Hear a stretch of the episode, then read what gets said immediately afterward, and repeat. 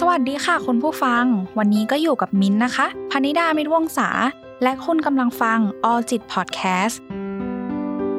กับรายการใช้ใจดู รายการที่จะพาดูหนัง ซีรีส์แบบสั้นๆ ที่ไม่ใช่แค่ตาดู แต่เราใช้ใจฟัง ในยุคที่ทุกคนต้องประสบพบเจอเรื่องราวในชีวิตมากมาย ซึ่งอาจทำให้เกิดความเครียด ความเหนื่อยล้า การได้ดูหนังหรือซีรีส์ดีๆ สักเรื่อง อาจช่วยบรรเทาความเครียด ความเหนื่อยล้าที่เกิดขึ้นได้ หลายๆ ครั้ง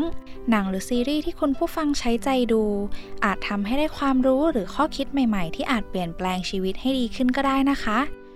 สำหรับทั้งคุณผู้ฟังที่เคยและไม่เคยฟังใช้ใจดู หลังจากแอนิเมชันเรื่องโซ อัศจรรย์วิญญาณอลเวง และซีรีส์เกาหลี Move to Heaven ที่หยิบยกสัจธรรมชีวิตที่ไม่สามารถหลีกเลี่ยงได้ก็คือความตายมาเล่า เป็นความจริงหนึ่งที่ให้บทเรียนมากมายเลยว่าไหมคะ ใน episode นี้ มิ้นมาพร้อมกับแอนิเมชันเรื่องโคโค่วันอลวนวิญญาณอลเวง ผลงานจากพิกซ่าเรื่องงานภาพไม่ต้องพูดถึง สวยและสร้างสรรค์ เต็มไปด้วยจินตนาการเช่นเคยตามที่คาดไว้ และเป็นอีกเรื่องที่อยากแนะนำให้คุณผู้ฟังดู รับรองว่าไม่ผิดหวังแน่นอนค่ะ โคโค่ได้รับรางวัลมากมายได้แก่ รางวัลแอนิเมชันยอดเยี่ยม เพลงยอดเยี่ยม และลูกโลกทองคำนอกจากนี้ยังเป็นแอนิเมชันที่ทำรายได้สูงสุดตลอดกาลในประเทศเม็กซิโกอีกด้วยทำให้เห็นว่าความทุ่มเท จากการที่ผู้สร้างและทีมงานเดินทางไปยังประเทศเม็กซิโก เพื่อรวบรวมข้อมูลต่างๆ ไม่สูญเปล่าจริง ๆ ค่ะ โคโค่ออกฉายในปี 2017 กำกับโดยลีอังคริชและเอเดรียนโมลิน่าเป็นเรื่องราวที่เกิดขึ้นในประเทศเม็กซิโก มิเกลเด็กหนุ่มที่รักดนตรี แต่โชคร้ายดันอยู่ในครอบครัวที่เกลียดดนตรี มิเกลปรารถนาที่จะแสดงความสามารถของตัวเองผ่านการประกวดที่จตุรัสในคืนแห่งความตายหรือ Dia de los Muertos การพยายามขโมยกีตาร์ของเออร์เนสโตเดลาครูสศิลปินที่โด่งดังที่สุดจากสุสานเพื่อนำไปใช้ขึ้นแสดงทำให้มิเกลทะลุมิติจากโลกมนุษย์ไปยังโลกวิญญาณ และได้พบกับบรรพบุรุษของตนเองอีกครั้ง การพยายามกลับมาเพื่อตามความฝันของตนเองจึงเริ่มต้นขึ้น เหตุผลที่ควรดูเรื่องนี้คือ นอกจากจะได้ข้อคิดแล้ว คุณผู้ฟังจะได้เรียนรู้วัฒนธรรมและประวัติศาสตร์ของชาวเม็กซิกันด้วย อ้างอิงจากเว็บไซต์ The People วันแห่งความตาย Day of the Dead หรือ Dia de los Muertos ที่เป็นจุดพลิกผันของเรื่องทำให้มิเกลเดินทางทะลุมิติและได้พบกับบรรพบุรุษ เป็นพิธีเก่าแก่ที่จะเกิดขึ้นในทุกวันที่ 1 พฤศจิกายน ในวันแห่งความตายนี้ จะมีการตั้งแท่นพิธีที่เต็มไปด้วยของเส้นไหว้เพื่อเฉลิมฉลองการกลับมาของดวงวิญญาณบรรพบุรุษ พร้อมเฉลิมฉลองกันอย่างรื่นเริง ซึ่งถือว่าเป็นการระลึกถึงความสุขที่เคยได้ใช้เวลาร่วมกัน นอกจากนี้ด้วยความที่ชาวเม็กซิกันนิยมฝังศพไว้ที่สุสานของชุมชน จึงมีธรรมเนียมที่ครอบครัวจะพากันไปทำความสะอาดสุสาน หรือถึงขั้นเตรียมอาหาร เครื่องดื่ม พร้อมที่นอน เพื่อไปใช้เวลาร่วมกับดวงวิญญาณให้ได้นานที่สุด ไฮไลท์ของเทศกาลนี้ก็คือการแต่งตัวค่ะ ชาวเม็กซิกันจะทาสีบนหน้าและร่างกาย เป็นรูปหัวกะโหลกและโครงกระดูก ให้คล้ายกับตัวละครผู้หญิงที่ชื่อลากาตรินาหญิงสาวโครงกระดูกที่แต่งตัวด้วยชุดหรูหราสไตล์ฝรั่งเศส จุดเด่นคือหมวกปีกกว้างที่ประดับด้วยขนนกและดอกไม้ ลากราตรีนากลายเป็นไอคอนของเทศกาลเพราะเป็นสัญญาที่สร้างขึ้นเพื่อเสียดสีพ่อค้า แม่ค้าขายถั่วกาบันโซ ที่ร่ำรวยแล้วพยายามแต่งกายและปฏิบัติตัวตามผู้ดีแบบยุโรป ปฏิเสธรากเหง้าการเป็นชนพื้นเมืองของตนเอง นอกจากนี้ยังมีนัยยะแฝงไว้ด้วย ก็คือ สังขารไม่จีรังยั่งยืน จะยากดีมีจน ต่างต้องจากโลกนี้ไปทางนั้น อีกประเด็นหนึ่งที่เป็นจุดเด่นของแอนิเมชันเรื่องนี้ก็คือตัวละครค่ะ ตัวละครหลักของเรื่องนี้เป็นชาวเม็กซิกัน แสดงให้เห็นว่าทางผู้สร้างและทีมงานให้ความสำคัญกับความหลากหลายของวัฒนธรรม เช่นเดียวกับแอนิเมชันเรื่องอื่นๆ เช่น Soul ที่ตัวละครหลักเป็นชายผิวสี และ Inside Out ที่ใส่รายละเอียดต่างๆ เช่น ตัวละครปาล์มมี่ศิลปินไทย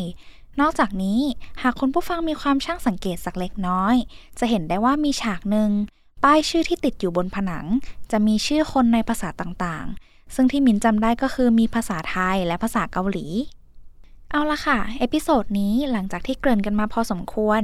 มิ้นขอพาคุณผู้ฟังเข้าสู่ช่วงวิเคราะห์ตัวละครกันเลยดีกว่าค่ะ ตัวละครแรกที่มิ้นอยากจะพูดถึงก็คือมิเกลริเวล่าเด็กหนุ่มผู้รักในเสียงดนตรี แต่ความฝันในการเป็นศิลปินนี้ไม่ง่าย เพราะครอบครัวไม่สนับสนุน เรียกได้ว่าเกลียดดนตรีเลยล่ะค่ะ ซึ่งมิเกลเล่าด้วยว่า ตระกูลริเวอร่าของตนเอง เป็นครอบครัวเดียวที่เกลียดดนตรีในประเทศเม็กซิโก ซึ่งมินหาข้อมูลเพิ่มเติมถึงรู้ว่า ประเทศเม็กซิโกมีจุดเด่นคือดนตรี งานรื่นเริงที่เต็มไปด้วยสีสันและความสนุกสนาน ผู้คนต่างร้องเพลงและเต้นรำเป็นเรื่องปกติ ซึ่งงานรื่นเริงต่างๆ นี้จะจัดขึ้นในหลายช่วงในแต่ละปีกลับมาที่ตระกูลริเวรา ความเกลียดนี้ตกทอดรุ่นสู่รุ่น เริ่มจากรุ่นทวดที่ป้าป้าทิ้งมาม่าและลูกเพื่อไปเป็นศิลปิน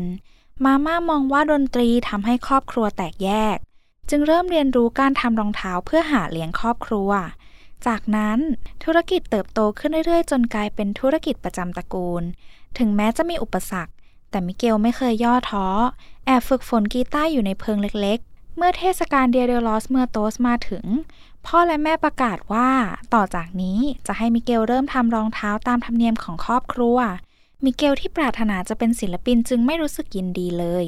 จึงคิดที่จะสมัครการประกวดความสามารถที่จตุรัส แต่นั่นทำให้สมาชิกและครอบครัวโมโห และทุบกีตาร์ของมิเกลทิ้งทำให้มิเกลลักลอบเข้าไปในสุสานเพื่อขโมยกีตาร์ของเออร์เนสโตเดลาครูสเมื่อดีดในคืนแห่งความตายทำให้มิเกลทะลุมิติจากโลกมนุษย์ไปยังโลกวิญญาณ ซึ่งวิธีที่จะกลับโลกมนุษย์ได้ก็คือการให้บรรพบุรุษอวยพรให้ มาม่าอิเมลดาหรือทวดของมิเกล เป็นตัวแทนในการอวยพร แต่ในประโยคได้บอกไว้ด้วยว่า เมื่อกลับโลกมนุษย์ ห้ามเล่นดนตรีเด็ดขาดทำให้มิเกลไม่รับคำอวยพรนั้น จึงออกตามหาเออร์เนสโตเดลาครูสเพื่อให้อวยพรให้ เพราะเข้าใจว่าเออร์เนสโตเดลาครูสนี่แหละ ที่เป็นบรรพบุรุษของตนเอง จุดสำคัญคือมิเกลมีเออร์เนสโตเดราครูสเป็นไอดอล มีความตั้งใจว่าวันหนึ่งจะเป็นศิลปินที่โด่งดังแบบนั้นให้ได้ มีฉากต่างๆ ที่ทำให้เห็นว่ามิเกลฝึกดนตรีตาม คุณผู้ฟังเคยสงสัยไหมคะ ว่าทำไมเราถึงอยากที่จะเรียนแบบดาราคนดัง นายแพทย์ชัดพลเกียรติขจรธาดา เคยเขียนเกี่ยวกับเหตุผลที่มนุษย์ชอบเรียนแบบดารา และคนดังไว้ในหนังสือชื่อ 500 ล้านปีของความรักค่ะนายแพทย์ชัดพลเล่าว่า ในแง่หนึ่ง การเรียนแบบทำให้เกิดการเรียนรู้ที่เป็นประโยชน์ต่อชีวิต เราเรียนแบบผู้ที่ประสบความสำเร็จ เพราะเชื่อว่าจะทำให้กลายเป็นผู้ที่ประสบความสำเร็จเช่นเดียวกัน แต่แน่นอนว่าไม่ใช่ทุกพฤติกรรม จะเป็นพฤติกรรมที่เป็นประโยชน์ต่อชีวิต เช่น การแต่งตัวตาม การซื้อของตาม หรือการเรียนแบบบุคลิกภาพบางอย่าง จากประสบการณ์ของฟรานเดวอลู ผู้ศึกษาชีวิตลิงชิมแปนซีทำให้ทราบว่าการเรียนแบบเช่นนี้เกิดขึ้นในสัตว์เลี้ยงลูกด้วยนมบางชนิดด้วย ครั้งหนึ่ง ลิงที่มีสถานะสูงในฝูงหรือที่เรียกว่าลิงเซเลบบาดเจ็บทำให้เดินกระเพก สิ่งที่เกิดขึ้นคือ ลิงตัวอื่นเริ่มเรียนแบบพยายามเดินเป๋ไปเป๋มาตาม คำตอบคือ สมองของมนุษย์และสัตว์เหล่านี้ ถูกออกแบบมาให้มีความต้องการที่จะเรียนแบบบุคคลที่ประสบความสำเร็จ ซึ่งความต้องการนี้เป็นสัญชาตญาณที่ถูกวิวัฒนาการมาค่ะ นอกจากนี้เซลล์กระจกหรือ mirror neuron ที่ถูกค้นพบในภายหลัง ก็เป็นอีกปัจจัยหนึ่งที่เอื้อต่อพฤติกรรมนี้ด้วย เพราะจะทำให้สามารถเลียนแบบพฤติกรรมที่ซับซ้อนได้ดียิ่งขึ้น อย่างเช่น จากการศึกษาของแอนดรูเมลซอฟพบว่าเมื่อให้ผู้ใหญ่แลบลิ้น เด็กแรกเกิดสามารถแลบลิ้นตามได้ ถึงแม้จะไม่รู้ว่าสิ่งที่เห็นอยู่ตรงหน้าคืออะไร ไม่รู้ด้วยซ้ำว่าตนเองมีหัว มีลิ้น แต่เด็กสามารถทำได้ เพราะเซลล์กระจกจะทำหน้าที่ในการรับและส่งออกข้อมูล สะท้อนสิ่งที่เห็นในสมอง แล้วแสดงพฤติกรรมโต้ตอบค่ะตัวละครต่อมาคือเออร์เนสโต เดลาครูสศิลปินผู้โด่งดัง เจ้าของคำคม seize your moment ตายเพราะอุบัติเหตุ ถูกระฆังยักษ์บนเวทีตกทับระหว่างขึ้นแสดง ประเด็นที่น่าสนใจก็คือเออร์เนสโต เดลาครูส เป็นมนุษย์ที่เรียกได้ว่า จะทำทุกวิถีทางเพื่อชื่อเสียงและความสำเร็จของตนเอง ถึงขนาดที่ตนเองนั้นวางยาและขโมยเพลงที่เฮกเตอร์ ทวดตัวจริงของตระกูลริเวราแต่งขึ้น คุณผู้ฟังสงสัยไหมคะ ว่าเพราะเหตุใดเออร์เนสโต เดลาครูสถึงสามารถฆ่าเฮกเตอร์ ที่เป็นทั้งเพื่อนสนิท และเพื่อนร่วมเส้นทางดนตรีของตัวเองได้ นายแพทย์ชัดพลเกียรติขจรธารารวบรวมข้อมูลไว้ว่า จากการศึกษาของอองรีทาจเฟลพบว่า ความแตกต่างทำให้เกิดความแตกแยกค่ะ ไม่ใช่แค่ในระดับบุคคลเท่านั้น แต่เป็นในระดับสังคมด้วย มนุษย์สามารถแบ่งพรรคแบ่งพวกกันได้ง่ายมาก เพียงแค่มีความแตกต่างเล็กๆ น้อยๆ ซึ่งความแตกต่างนี้แหละค่ะ ที่นำไปสู่ความรุนแรง ไม่ว่าจะเป็นสงคราม การฆ่าล้างเผ่าพันธุ์ และโศกนาฏกรรมอื่นๆ ในเรื่องสิ่งที่เฮกเตอร์และเดลาครูสมีไม่เหมือนกันก็คือทัศนคติค่ะ เดลาครูสเลือกดนตรี อยากเป็นศิลปินที่ร้องเพลงให้ผู้คนทั้งโลกฟัง ในขณะที่เฮกเตอร์เลือกครอบครัว ในวันที่เฮกเตอร์ตัดสินใจที่จะกลับบ้าน เดลาครูสไม่ยอม เพราะคิดว่าหากไม่มีเพลงที่เฮกเตอร์แต่งขึ้น จะไม่สามารถประสบความสำเร็จด้วยตัวเองได้ จึงตัดสินใจวางยาเพื่อฆ่าแล้วขโมยเพลงซะเลย น่าเศร้าที่ความแตกต่างนี้นำไปสู่โศกนาฏกรรมมากมาย ทั้งในหนังและในชีวิตจริง ก่อนพูดถึงข้อคิดที่ได้ มิ้นอยากแชร์เกี่ยวกับความเชื่อเล็กๆ น้อยๆ ของชาวเม็กซิกันค่ะ หากคุณผู้ฟังเคยดูจะเห็นว่ามีสัตว์ประหลาดมากมายในโลกวิญญาณที่เรียกว่าอาเลบริเฮ อ้างอิงจากเว็บไซต์ Thai Witchcraft อาเลบริเฮเป็นผลงานศิลปะเปเปอร์มาเช่รูปสัตว์ประหลาดที่มีสีสันฉูดฉาด เริ่มจากการที่จิตรกรคนหนึ่งฝันเห็นสัตว์ประหลาด เช่น ลามีปีกผีเสื้อ ไก่มีเขากระทิง และอีกมากมาย ซึ่งสัตว์เหล่านั้นร้องออกมาเป็นเสียงเดียวกันว่าอาเลบริเฮทำให้จิตรกรคนนี้เริ่มสร้างผลงานศิลปะเปเปอร์มาเช่ขึ้น ในเรื่องอาเลบริเฮเป็นสัตว์ที่นำทางให้กับวิญญาณ มีพลัง รวมถึงคอยช่วยเหลือครอบครัวริเวร่าในหลายสถานการณ์ ค่ะ แล้วก็มาถึงข้อคิดที่ได้จากการดูแอนิเมชันเรื่องนี้นะคะ ประเด็นแรก มิเกลเป็นหนึ่งในเด็กและวัยรุ่นมากมายที่มีความฝัน แต่สถานการณ์บีบบังคับให้ตัดสินใจเลือกระหว่างความฝันและครอบครัว เป็นเรื่องยากนะคะที่จะชั่งน้ำหนัก ครอบครัวอาจมีเหตุผลในการห้ามที่แตกต่างกันออกไป เช่น ครอบครัวในเรื่องมองว่าดนตรีเป็นสิ่งที่ทำให้ทุกคนแตกแยก ในขณะที่ครอบครัวอื่นอาจมองว่าอาชีพศิลปินเป็นอาชีพที่ไม่มั่นคง จึงเป็นห่วงแตกต่างกันไปตามประสบการณ์ส่วนตัว มินคิดว่าการแก้ไขอาจจะเป็นไปได้หลายทางตามเหตุ อย่างครอบครัวในเรื่อง มินมองว่าการสื่อสารเป็นสิ่งสำคัญ